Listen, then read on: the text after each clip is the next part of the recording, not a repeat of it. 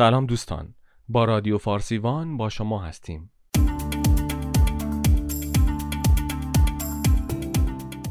در این قسمت از سری روایت های تاریخ ایران به دوران فرمانروایی مادها می‌پردازیم.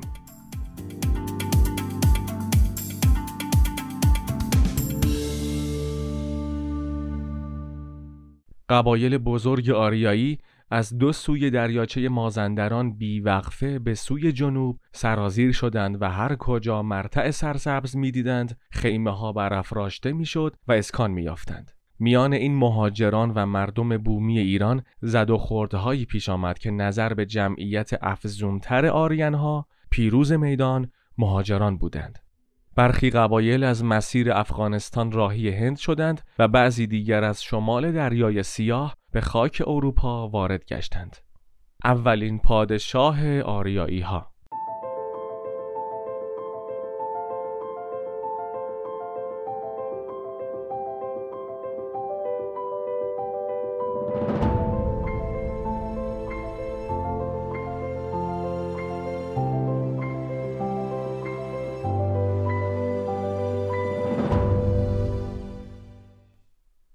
به گفته هرودوت دیوکس پس از فرارتس مردی عادل، دانا و خردمند بود که قبایل برای رفع اختلافات و امور حقوقی به او رجوع می نمودند و اعتبارش میان مادها بسیار زیاد بود. دیوکس مدتی بعد اعلام کرد چون به امور شخصی خودش نمی رسد کسی دیگری را برای قضاوت انتخاب کنید و من استعفا می دهم. این خبر اشرار و راهزنان را چنان جری نمود که خونریزی و دزدی در سراسر غرب ایران فزونی یافت و مردم به خانه دیوکس رفته و او را با اصرار و خواهش نه با عنوان قبلی قاضی بلکه با عنوان پادشاه ماد بر تخت نشاندند. دیوکس یا دیاکو شهر قدیمی اکباتانا را به پایتختی انتخاب نمود و امر کرد هفت دیوار با رنگهای مختلف به دور شهر احداث کنند. دیوار هفتم که به رنگ طلایی رنگامیزی شده بود حافظ قصر پادشاه و ارکان دولت بود و معنای این رنگها منظومه شمسی و سیارات آسمان عنوان شده بود. دیوکس به تقلید از پادشاهی آشور نظام مرتبی برای دربارش آماده کرد و تشریفات اداری و حکومتی منظمی برپا شد. او از سال 701 پیش از میلاد تا 655 پیش از میلاد مسیح سلطنت کرد و هنگام مرگ قلمروی آرام و آباد برای پسرش فرورتیش بر جای گذاشت.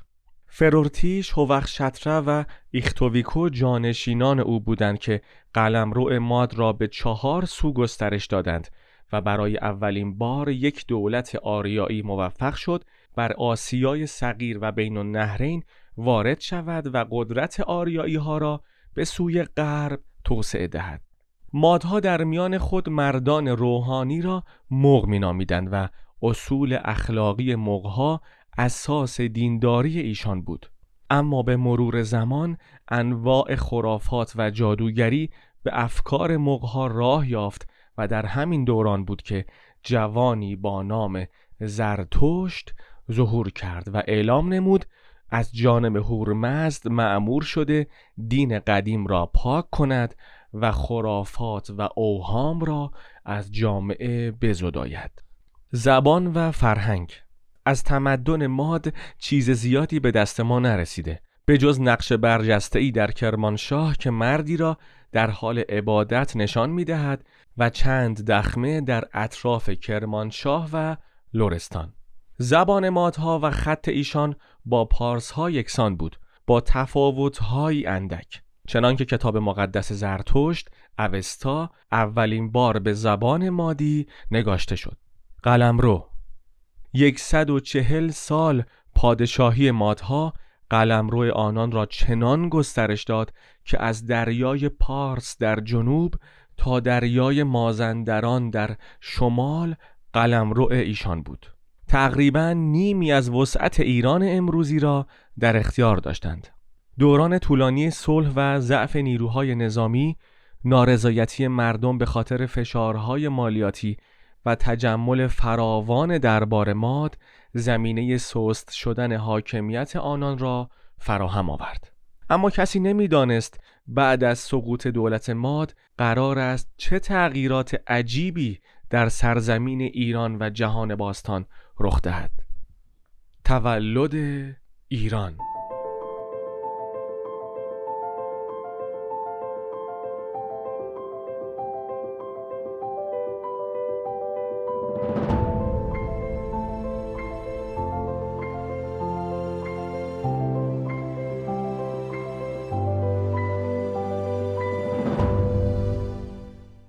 هرودوت نوشته شاه ماد در خواب دید که از شکم پرنسس ماندانا درخت تاکی سر برآورد و به آسمان رفت و شاخه هایش به چهار اقلیم رشد کرد و جهان را زیر سایه گرفت. شاه با وحشت از خواب بیدار شد. چندی پیش نیز در خواب دیده بود که از شکم دخترش ماندانا آبی جوشید و فوران کرد و دنیا را به دریا تبدیل کرد. با خوابگزاران برجسته دربار مشورت کرد. آنان گفتند شاها شاه دخت فرزندی میزاید که تمام قلمرو تو را تصرف خواهد کرد. شاه تدبیری اندیشید. شاه پارس کمبوجیه را که دست نشانده و خراج گذار ماد بود فرا خواند و ماندانا را به عقد وی درآورد. با این دیدگاه که این داماد و فرزندش همواره تحت کنترل او خواهند بود. چندی بعد خبر رسید که ماندانا پسری زاییده. شاه امر کرد نوزاد را به وزیرش هارپاک بسپارند. در خلوت به هارپاک دستور داد طفل را به بیابان برده و به قتل رساند. هارپاک اطاعت کرد اما نگاه طفل قلب او را در هم فشرد و از این جنایت صرف نظر کرد.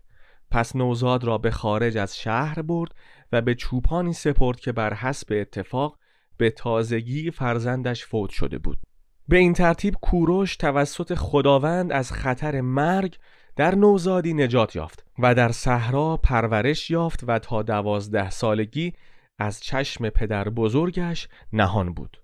چون شاه ماد متوجه زنده بودن کوروش شد شبی هارپاک را به کاخ دعوت کرد و نیمه های صرف شام گفت هارپاک تو از خیشان منی و وزیر من اما در انجام وظیفه خیانت کردی و به من دروغ گفتی. آیا میدانی این کبابی که می‌خوری چیست؟ هارپاک گفت نه ای شاه من.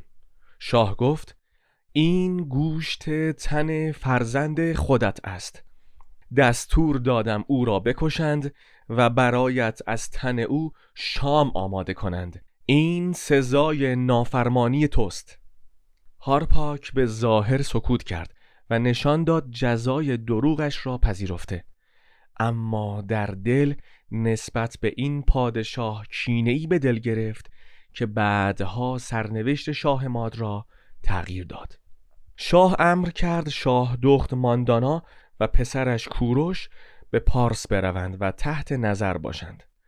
کوروش نوه هخامنش از نجیب ترین خاندان پارسی یعنی خاندان پازارگادی بود و به لحاظ اصالت خانوادگی و شجاعت جسمی با عنوان شاه پارس انشان بر تخت نشست و خراج گذار پدر بزرگش شد.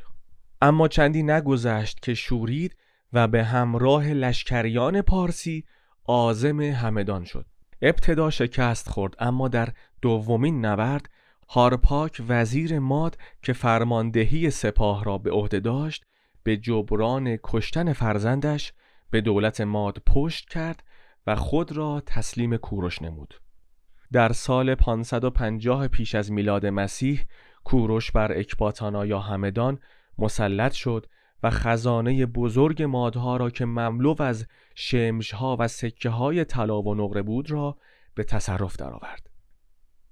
های بزرگ جهان باستان یعنی آشور، لیدی و مصر از پیروزی سریع این جوان پارسی به وحشت افتادند و اتحادیه ای علیه ایران تشکیل دادند.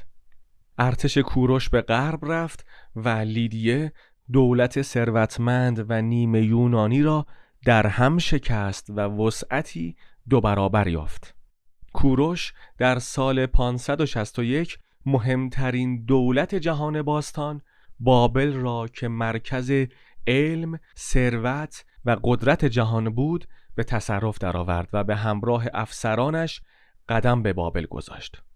فرمان داد مردوک خدای بابل مورد احترام است و هیچ گونه قارت و قتل در این شهر واقع نخواهد شد. کوروش پس از فتح بابل تا اقصای غرب پیش رفت و تمام دولتهای کوچک ساحل مدیترانه را به شاهنشاهی خود زمینه ساخت و در لشکرکشی به سوی شرق و نبرد با ماساژت ها در میدان جنگ کشته شد. مرگ کوروش در هنگام جنگ اندوه و نگرانی بزرگی در ایران تولید نمود اما میراث با عظمتش باقی ماند و جانشینانش بر عظمت این امپراتوری پهناور افزودند.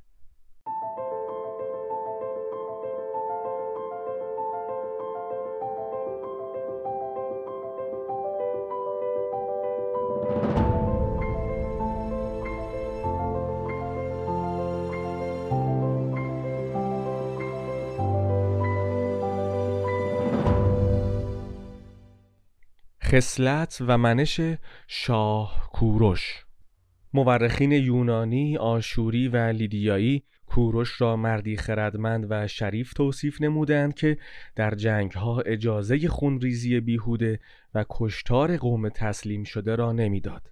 بسیار دور اندیش و آزادمنش بود و همه ملت ها که زیر پرچم هخامنشیان میزیستند اجازه یافتند خط، زبان و دین اجدادی خود را حفظ کنند.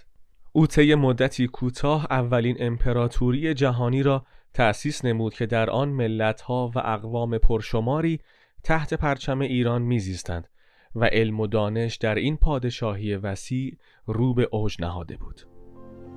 دوستان در این قسمت از رادیو فارسیوان به گوشه ای از تاریخ تمدن ایران یعنی فرمان روایی ماتها پرداختیم. امیدواریم که برای شما مفید بوده باشه. شاد و سلامت باشید.